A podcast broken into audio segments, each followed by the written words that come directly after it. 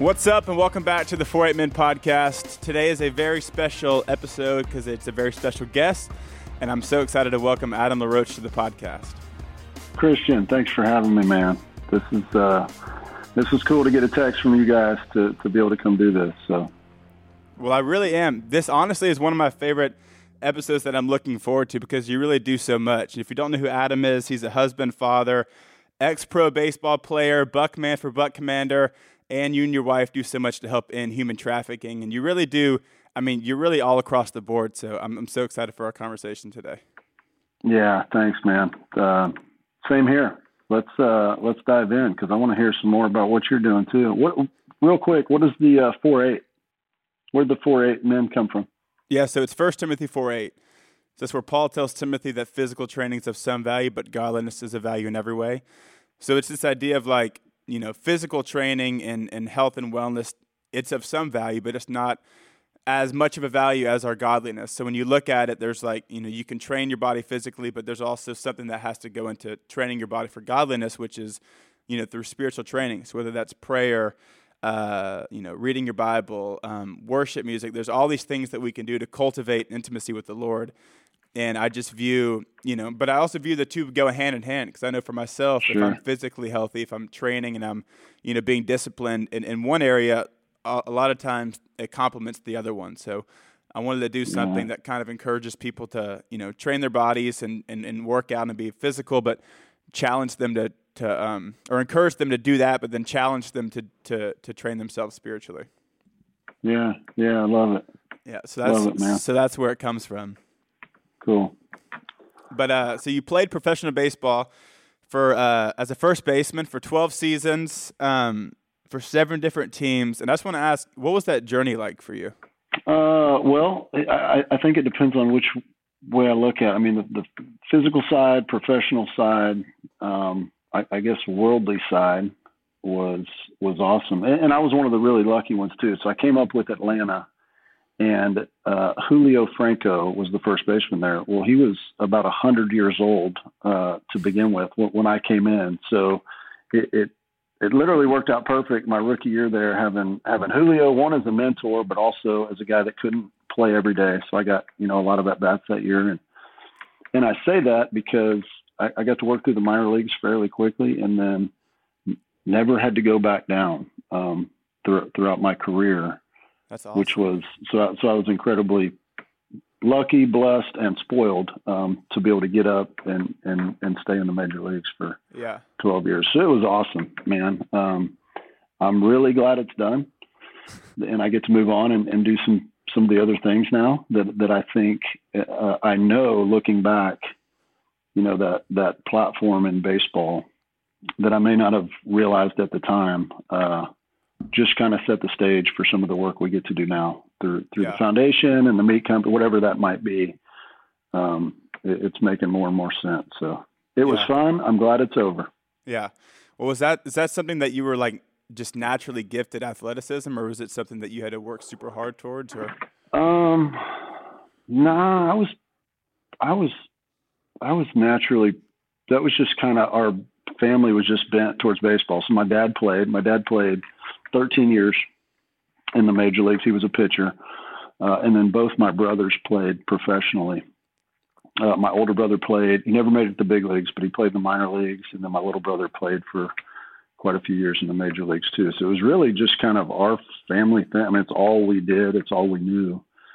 And, and growing up doing that and growing up going to spring training um, every year with dad and going to whatever city he was coaching in at that time because he was older it's interesting because I never looked at Major League Baseball players as like superheroes or or a, a, a level that I couldn't accomplish. Um, I always just kind of viewed it as, and maybe I was too dumb to know otherwise, but just kind of matter of fact, like this is what I'm going to do when I grow up. Um, so yeah. so it was a it was a huge help growing up around that environment and having a dad that played and and really viewing it as something very realistic and not you know just a, a pipe dream. Yeah. Did you did you enjoy all the work that went into it, or did you find it tedious, or because I mean I, I can imagine it's pretty taxing. I mean, some of it, man. It's uh, it's just a long season. I mean, we play, yeah. you know, 162 games during the regular season, and then depending on the postseason and then spring training, you've got, you know, 25 or 30 games there. Um, so it, it, there's not a ton of practice. That's what's interesting about baseball is you don't. There is no real practice days because it's a game every single day once the season starts. So your practice is really kind of your warm up and preparation for the game. It's all kind of rolled into, if you want to call that a, a practice. Um, yeah. But it's just game after game. Yeah. Well, I mean, I played. I played baseball in uh, high school. I did not make it to uh, to your level, um, but I do know that you know it's a very mental sport, and I know that you know you go through um, you know your highs and your lows your slumps and all those things. And even just from the times that i've met you you give off a very confident personality. And if anybody just communicates with you you're very confident. And in the game of baseball um, or even just in life you know throughout those 12 seasons was there ever a period where you were not as confident as you seem to be you know because we all go through you know slumps yeah. and all these different things so did you ever have a period where you kind of combated that Man, I would say about half my career I was not confident. I, I think I just got really good at at looking confident, e- even yeah. when uh, you know on the inside I wasn't there. Because I mean, really, baseball. They're all, all sports are mentally challenging, especially at the highest level. Um, baseball is one of those on on the offensive side as a hitter where you're failing. You know, if you fail seven out of ten times, you're you're a, you're a, got a 300 average, and you know potential Hall of Fame numbers. So, you know, you're constantly failing. And I, I played with so many guys in the minor leagues and even, you know, briefly in the big leagues that were way better than I was talent wise. Um, it was just a real struggle for them when the lights came on in front of 40,000 people um, to, to get out of their own way and, and yeah. just go play. So, yeah. Oh, it, it will, it will mentally yeah, it'll chew you up and spit you out. And I'm glad because I would say I've been a believer my whole life. Um, I'd say later, maybe midway through my big league career, is when I understood the difference in calling myself a Christian and actually following Jesus and, and being different and taking that route. Um, one of the awesome benefits of that was I, I just never took baseball that serious. Um, so it was yeah. it, it, it was it made it easier for me, and I'm not just saying it was a God thing, but it made it easier for me to uh, kind of shake off those slumps, bad games, bad stretches, bad seasons, and, and just understand that. Try to always reset and understand that I'm getting to play a game right now and get way overpaid to do it. So yeah. life life could be way worse than having yeah. a you know a rough stretch on the baseball field. Yeah. So if you didn't have that foundation, do you think? Because I mean, like you, like you said at the beginning, you know, from the playing, obviously baseball is a, I mean, it's a secular sport. You know, it's it's a you're you're you're you're in the world, so to speak. So you feel like if you didn't have that foundation, that it would have been easy to become just consumed with you know that being your whole identity in the sport. No doubt. Yeah. Um, and, and I see, I saw that in a lot of guys and really I see it now. I probably see it more now in guys that retire, and you go from a you go from a current guy to a former guy overnight, right? You you lose the jersey, and you become uh, a guy that used to do this. And guys that were in the game and that's all they had, and their life was baseball. Um, probably like any profession, any sport. Uh, we see it now with the military guys that we get to host out here at the ranch uh, when they get out of that, it it can be it can be really challenging. Uh, yeah. Divorce rate, you know, is through the roof. Suicide rate with our soldiers is through the roof, and, and a lot of it's because that was their world, and, and then it and then overnight, you know, it's gone. Yeah, well, I also want to talk to you because not only were you super athletic, you know, playing baseball, but you're still super athletic now. Um, as I mentioned, you you're, you're uh, on buck commander, so you hunt all the time. So you're, you know, if you go on an elk hunt, you're walking, you know, 50 miles. I know that Willie. I think he said he walked like 100 miles, or, or uh, I can't remember how far it was. It, it was it was a long way. It might Will, that might have been a that might have been a Willie huge has not walked 100 miles in his life. Don't don't let him kid you. No, he rode the four wheeler hundred miles. I know that it was a long distance though, but two years ago you were in town, and me and Sadie had just gotten engaged. We had played tennis. We had played doubles tennis together for a whole year of dating. We had never lost, and I remember you came in town, oh, and you man. and Willie challenged us to a tennis match. And you had a uh, you had a cast on on your wrist because you had a I guess a broke bone in your wrist, and you and Willie handed us our first loss. And I remember me and it, it, we had we had a pretty serious argument after that because uh, we had become so used to winning that we hadn't lost yet, and we, um, we we we were pretty sore losers after that. So I say that to say, even in your 40s, you're still super athletic. Um, and I just want to just commend you f- for that because I mean, yeah, you you you humbled us and you gave us our uh, our first loss. But even even even from hunting and you know, and in uh, you know your kids still you know being active and, and playing sports and stuff. What kind of training do you do now? Man, I most of mine comes from like whether it's stuff here on the ranch or going on a hunt or going to you know West Monroe and, and playing tennis. I just I'm not a I, I'm not real good at sitting still. Yeah. Um, so uh, yeah, I feel like I feel like I don't have to force getting to the gym every day and and know that that's going to be my only form of exercise. You know what I mean? And and, and I don't take that for granted because I know a lot of people that are working in an office like they don't have that option. But I'm really fortunate now uh, between all the stuff we do out here at the ranch and the, the the other traveling or events that we do and the work in human trafficking or stuff we do overseas. I, I just feel like it. Uh, a lot of that can can kind of naturally turn into a workout. So yeah, I hope that never changes. Um, but I do remember that tennis match. I'm glad you yeah. brought that up, and I'm I'm glad we uh, got to humble you a little bit. But I'm sorry that we caused your your first major argument. But it's okay. I, am uh, pretty sure, I'm sure that was good I, to get through it. I don't want to throw Willie under the bus because he he is a very gifted player, but I'm pretty sure that you were. I would say the vast majority of the reason why why we lost, and we still lost uh, with you playing with one arm. So, um, yeah. So no offense to Willie, but I'm pretty sure that you, uh, I think you kind of carried some of that match a little bit. Oh, that's funny. Hey, we'll do it again. Ch- hey, challenge we'll accepted. We'll do it again. We, we, we, we've gotten better in two years, so maybe we can uh, make it happen again. But uh, I know this is kind of a, uh, of a personal story, and even just you know, this is kind of the last thing I want to ask you from a a sports standpoint. Um, you know, I know how important your family is, and even to the point where you know your last season you quit the White Sox because I'm pretty sure they wouldn't allow Drake in the clubhouse.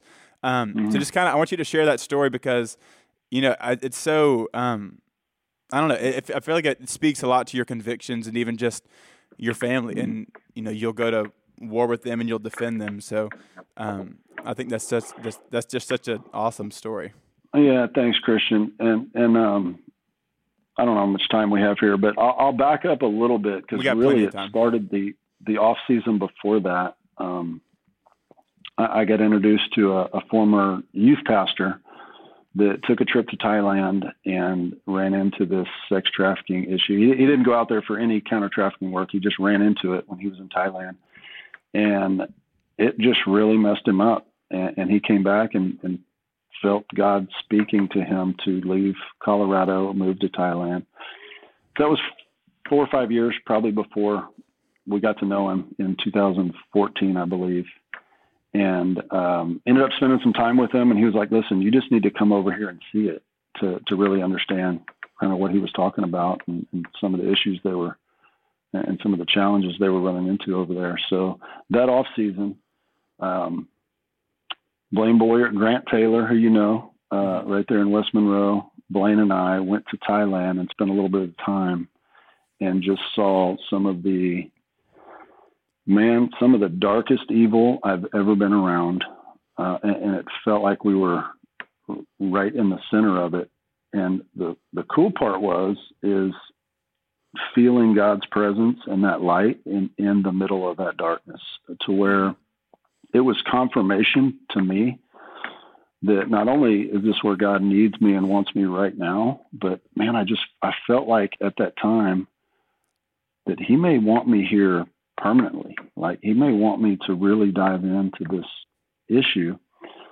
so we flew home, and that was an off season. I was still playing then. Flew home, and I just made it a point to fly around and meet with as many people that would let me in their office, both government and non-government, to learn more about this human trafficking problem.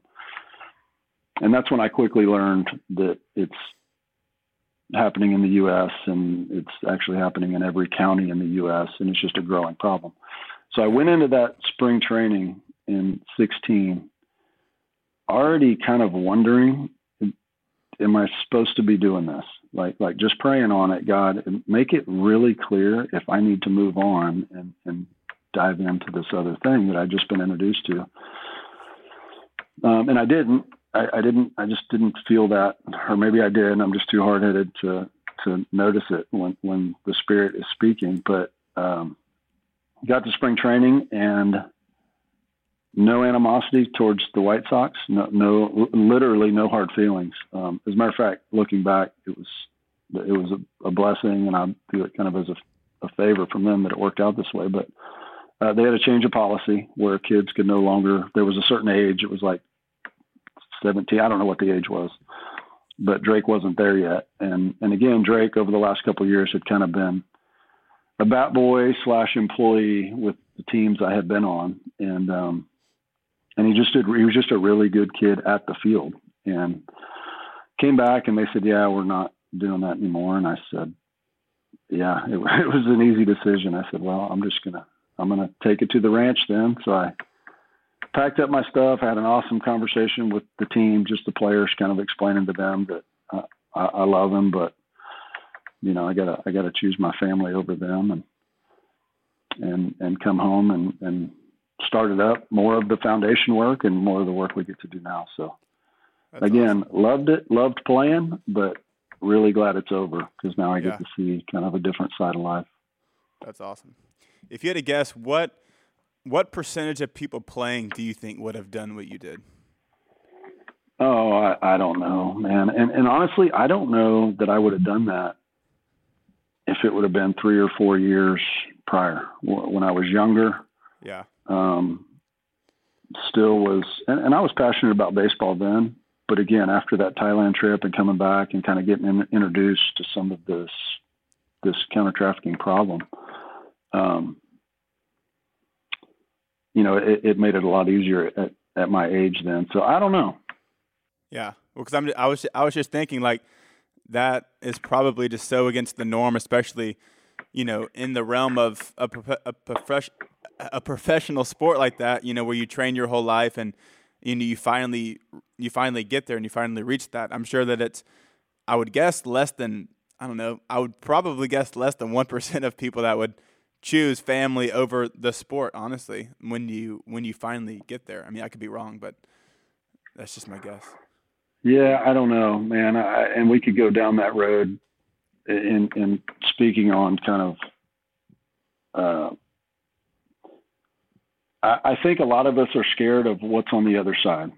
You know what I mean? I, I think it's really hard to to make a drastic move, even when you feel that tug or feel like you're led there, and, and we get very very comfortable with our the security of where we live and what we're familiar with, and the paycheck coming in from work that comes in twice a month, you know, whatever it is, and all those things I think just you know, can can can cloud and get in the way. A lot of times when God is saying, "I need you here," you know, we can justify and and and excuse, make excuses for yeah. for why that's not the right move. So yeah. that is not a pat on my back at all because I've the majority of my life I've ignored it. I, am just yeah. really glad that at at that moment that I, I it was crystal clear that it was time to to go do something else and and not be afraid of what that looked like. Yeah. Well, you had mentioned earlier that you grew up a believer. You've been a believer your whole life. Was it was it the trip? Because earlier you had mentioned that it wasn't until later in your career where you really kind of shifted and, and kind of really grew in your faith. Was it the trip to Taiwan, or was it a period before that where something clicked or something shifted in your faith? No, it it was before that. And I man, I don't have a specific like time or moment or some crazy miraculous, you know, come to Jesus story. Uh, I just think it was, I think it was studying and learning what what what I was taught when I was little was this is just the way that we do it, right? This is just the whatever dom- denomination church you're in. Your parents do it. Your parents say to do it, so you just kind of fall in line. And you know, it just took a while in my life to to really dive in and look at why do I believe what I believe, and I, I, I was speaking a little more then. Um, and I was hosting some chapels and leading some small groups, and I didn't like the idea of of speaking on something that I didn't fully believe, not even understand, because I still don't understand the majority of the Bible. I don't know that I ever will fully understand it, but I don't even know that I totally believed what, what you know what was coming out of my mouth, and it was just uncomfortable. So I, I had a little bit of a reset over time to kind of just look back on the life of Jesus and and why am I here? Yeah. Like what is the mission of this very short window we have on earth. And the conclusion was uh, to love God and love others, and and and don't put any other gods, don't have any other things ahead of Him, which is difficult. Yeah, still is difficult. Yeah, for sure. No, that's definitely. I mean, that's definitely super tough. And even this the past week or two, I've I've just been going through the New Testament and just reading the red letters, which are just were you know it's just Jesus Jesus's words throughout the New Testament, and and it's just really I mean it's it's like you said it's very all in. It's very um, I mean that he requires everything of you, and it's definitely you know you have you definitely reach a point where like like you said it's tough to like you know you want to teach these things that you fully believe and that you fully live out, and even just reading his words, it's even just convicting because it's like I mean I believe it, but like to what extent like am I fully obedient to everything he teaches? Yeah. Yeah. Man, I remember a, a chaplain in, when I was playing in DC, Tim Pearson, still a good friend of mine. He had us in chapel one day and he did a pie chart, just a regular pie chart on like a, I don't know, on a board on the wall or something. And he carved out the different pies and, and it was like work, family, hobbies, finances, uh, and then you know God or spiritual or however it was labeled. He's like, guys, what percentage of your day or your week or your year, like, what does your pie chart look like? And so we're all looking at it thinking, all right, how do we make God like, you know, how, how can we finagle it and make God the, the majority of that pie chart, like, yeah. you know, 51%. And so everybody fills out theirs and you know, whatever, whatever the result is. And at the end of it, and the more we started thinking about it, it's exactly how a lot of us were living, which was we had our God time. Mm-hmm. I've got Sunday morning, or if it's if you get in the Word every morning, or you pray before your meal, or you have, you know, maybe maybe some awesome revival or weekend retreat you get to go to, and the the whole point there was that there there shouldn't be that he should be in every single one of those, like our hobbies, our work, our finances, like. And this is it's pretty elementary, but it was interesting with a bunch of adults to see it on a pie chart and yeah. and try and create our own, and then kind of reset, thinking, man, that doesn't it just doesn't feel right. Uh, you know, trying to make that percentage bigger, and it, and it's true. It should be in every part of our world if we truly have surrendered everything. Yeah, um, that was even that was even tough, my next man, because we we hang on to that. Sorry to interrupt, but you know we hang no, on like good. the finance piece. It, that's yeah, a hard sure. one to say. Man, this is like I've worked hard for this. I've earned this. Here, God, I'll give you a piece of it, but man, I got to hang on to this for for a rainy day. Yeah. And I don't think it. I don't think he's mad about it. I, I don't think it's one of those things that you're going to get docked points or whatever in heaven. I just think it's going to be one of those. It's like, man, Adam, welcome home. You're in. You made it. But man, did you miss out on a lot of blessings because yeah. you just held on to that thing, you know, whatever it is. And, yeah. you know, may, maybe even see back and see the things, you know, that we did miss out on and the opportunities because we were, we were hanging on to it. For sure yeah, like you you can't see the full potential of like what he had in store for you on the other side of obedience. Yeah, Yeah. Yeah, because that was that that was even my next question. You know, of like you you had mentioned earlier, 162 games, which is uh, super busy. You're constantly traveling, and um, you know, what are like were there ways that you prioritized your faith? Um, you know, being so busy and traveling so much with a sport like baseball that's so demanding and time consuming, mm-hmm. or was it what was it like you said? Was it prayer before meals and trying to read in the mornings and church on Sundays and those things? That's a good question. Um, I don't even know how to answer that. I will tell you that my only regret, looking back, I wouldn't have trained harder. I wouldn't have worked out more. I wouldn't have signed with a different team or gone to a different city. Literally, my only regret in baseball was not, and I and I did better my last few years, but the majority of my career not investing as much in teammates. And I, I still think I did a decent job with it, but you know, the, the game and the commitment there to the team and this, yeah. you know, what we're passionate about.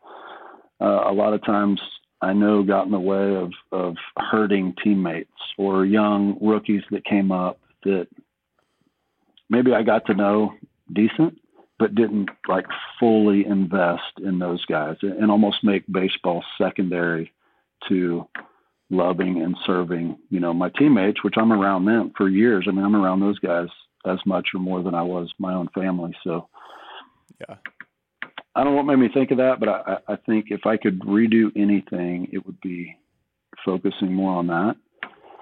So now moving forward, I want to I want to learn from that and and make that more of a point and a focus now um, to again try to push away some of the selfish things and, and, and spend time with guys. Yeah. What are what are things and practices that you try to put into place now to um, grow in your faith? mm.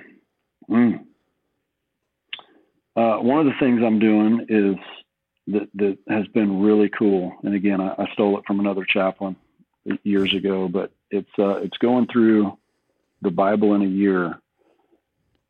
And for me, because I've got kids, I've got two older kids now, but with intentionally thinking about one of my kids, you know, depending on the book, going through it, and it's laid out. So Bible in a year, so you've got 300. You, you've you've seen those, yeah. And every day writing something to Drake or writing something to Montana. So at the end of it, you've got this book with basically 365 of of their dad's thoughts, and it won't necessarily be. I'm not breaking down the scripture I read that day. It's just whatever is on my heart that mistakes I've made, things that I'm proud of that I think I did well, things that I've learned from them, whatever. Just kind of intentionally directing it at one of my kids.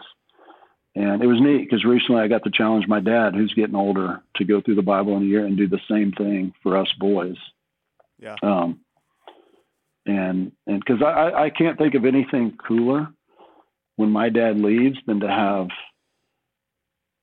you know something to specifically address to me on just his thoughts as he's going through the word um, and, and even when he's dead and gone or when i'm dead and gone you know for my kids to be able to look back on that so yeah that's one thing that's been a, a fun project uh, although i'm the king of procrastination. So my Bible in a year might be Bible in three years. Bible in three years. but I'll get but I'll get it done. there you go.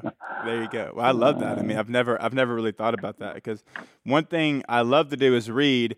One thing I'm not as strong as is uh, journaling. So that is something that yeah. I, can definitely, I can definitely get better at. No, no, same here, man. Other than that, uh, not getting too far ahead. I'm I'm really good at uh, uh, being concerned about next week and where I'm supposed to be or what I'm doing and, and missing opportunities today.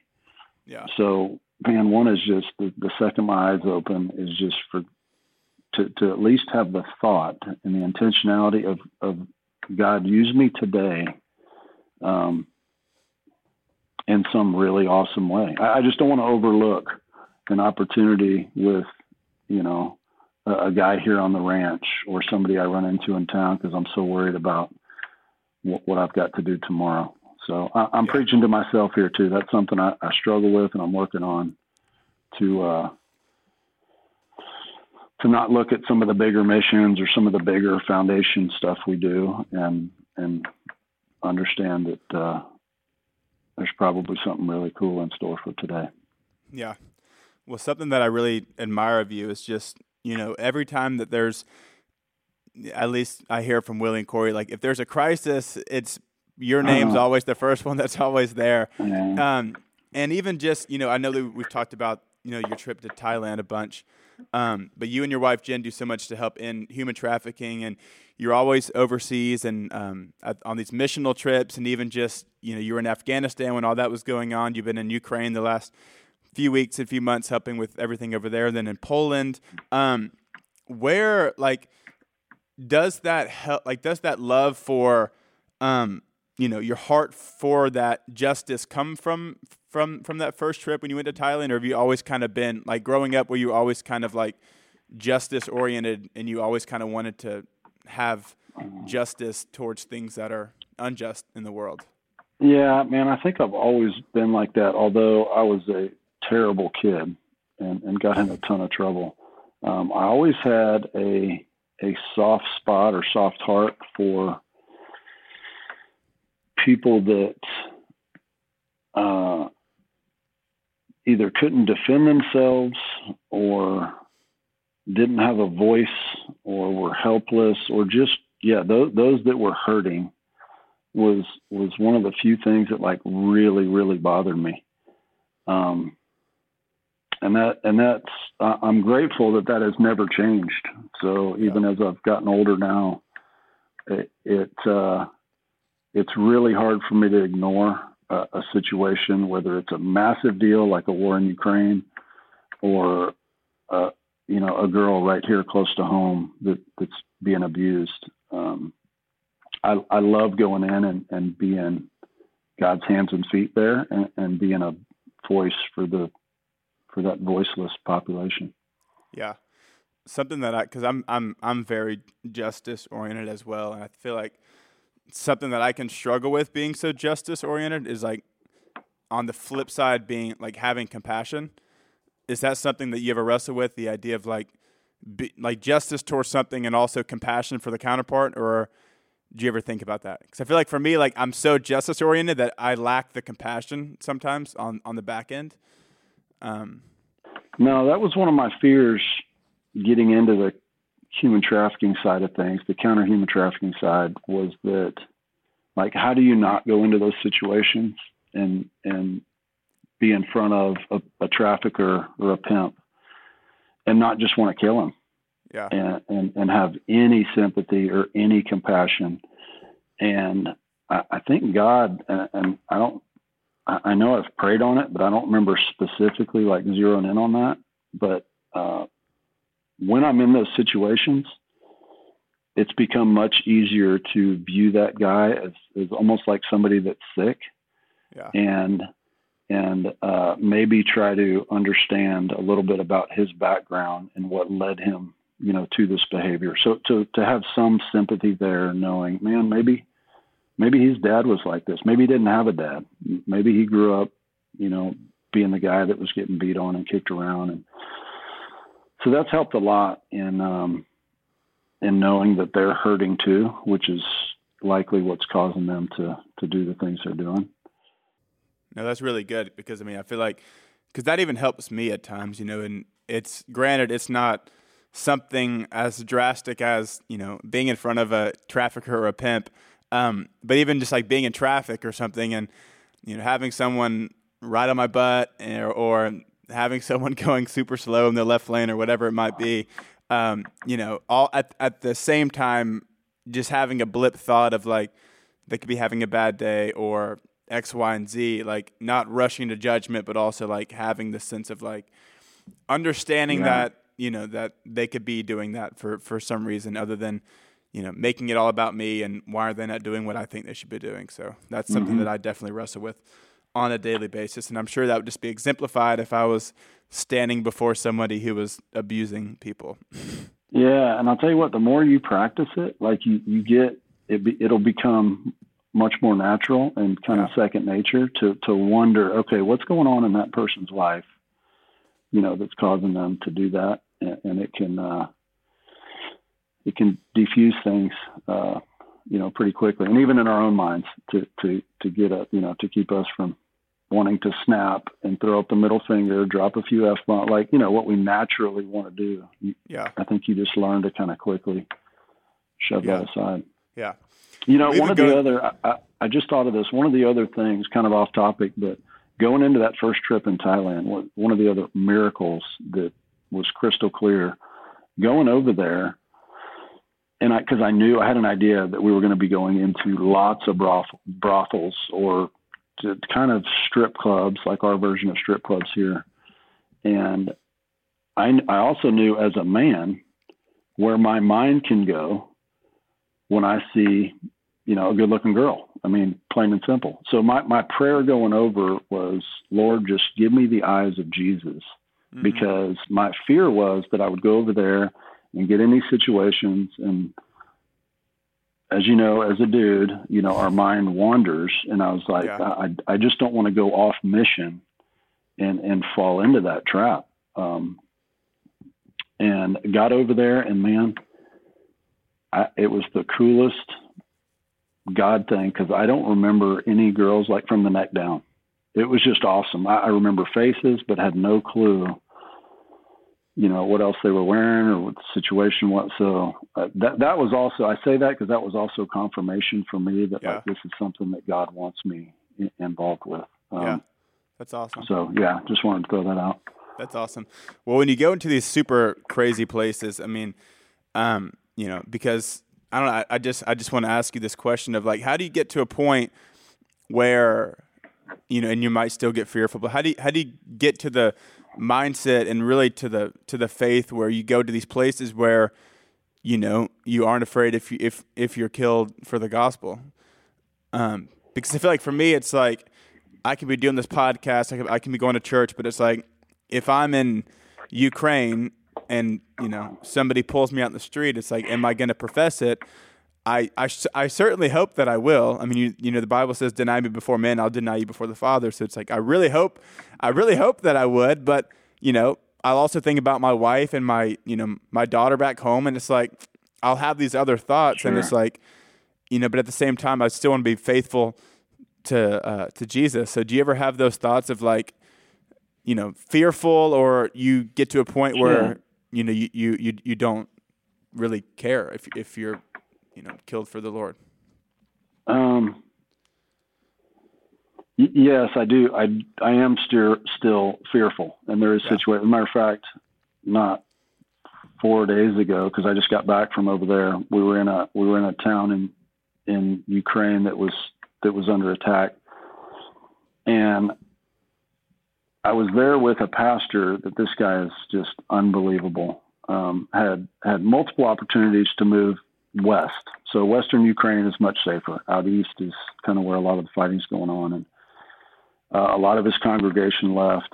Um, even a lot of the men, uh, the men had left, and this guy's faith and just being with him for a few days and watching the work that he's still doing.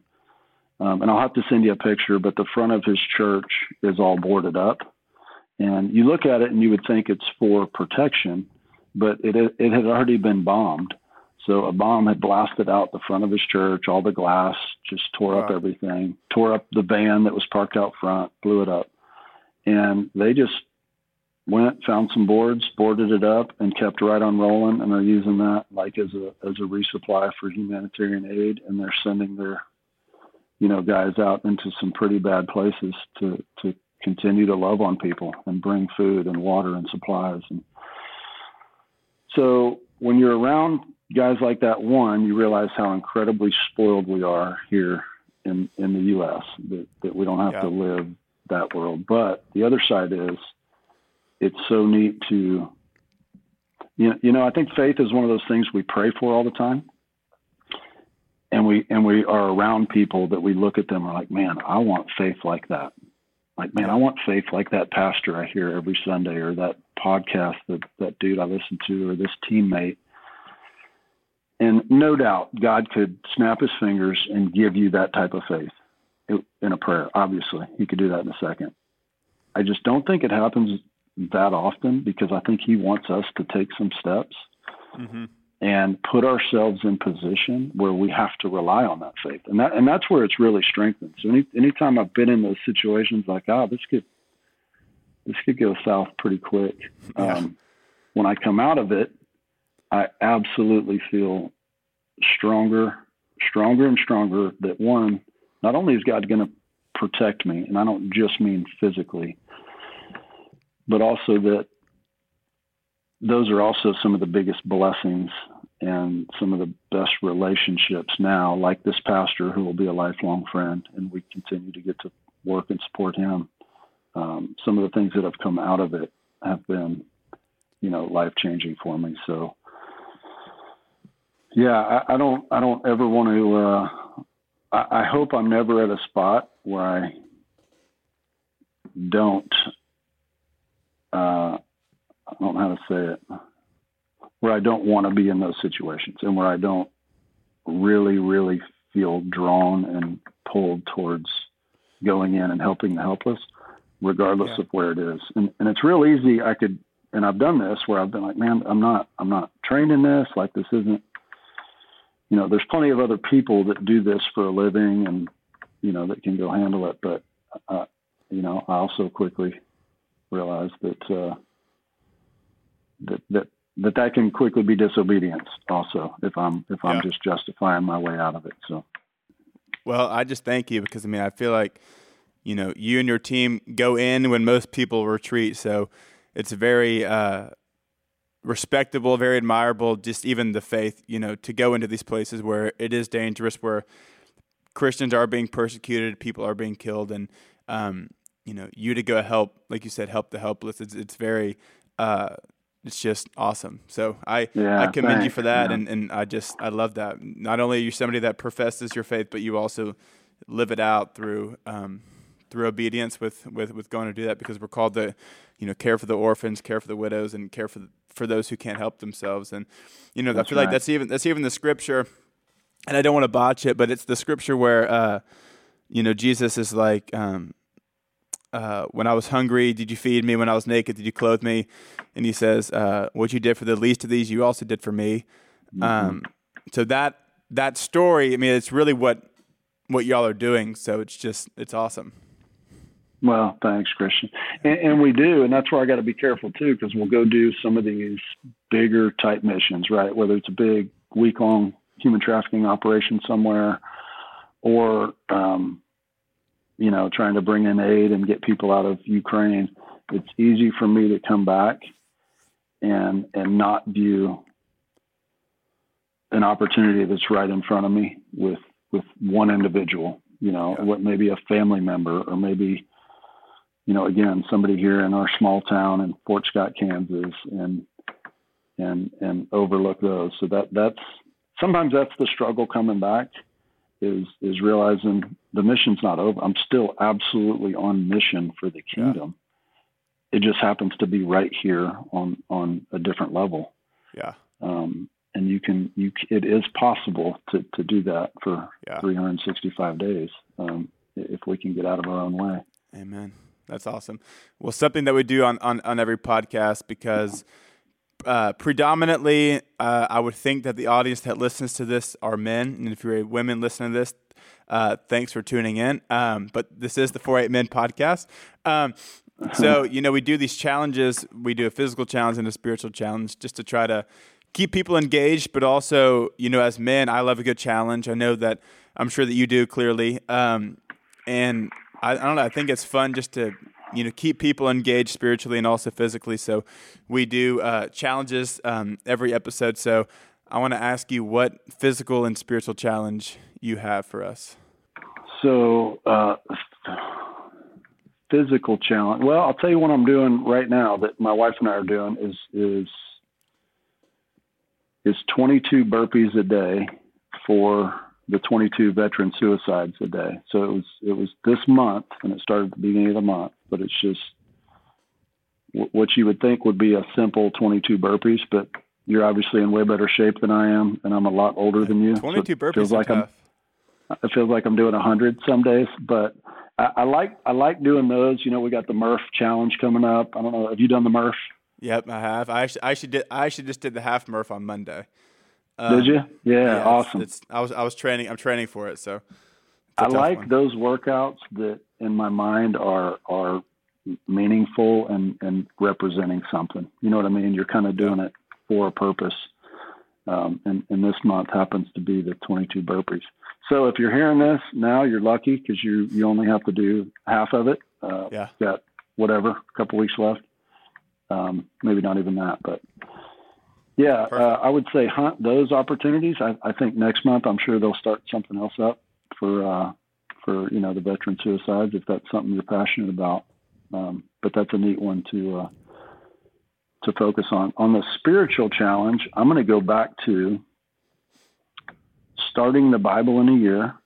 And you don't have to be old like me and have kids. You, you could do it, Christian. You could do it for your spouse. Yeah. Uh, you could do it for your dad. Um, challenge your dad to do it for you and your brothers and sisters. I, I just, I think at the end of it, when you're done and you get to hand that off to, you know, when I get to hand that off to both my kids and give them something when they go out into the world on their own to just have 365 letters from, you know, of, of, and, and I would say be, be totally open. Um, in, in that conversation and, and as real and transparent as you can be. But I think all of us can find somebody that we could direct that at and, and Yeah. go through go through the word with them in mind and and write them a note. Yeah, that's awesome. Well, looking forward to those. Adam, thanks so much for joining me today. I know that people are going to be challenged and also just inspired by all the all the work that uh, that y'all are doing, and um, so it's just it was a pleasure to have you and just get get to uh, get to have a conversation. Christian, you too, brother. Keep keep it up and uh, let's do it again.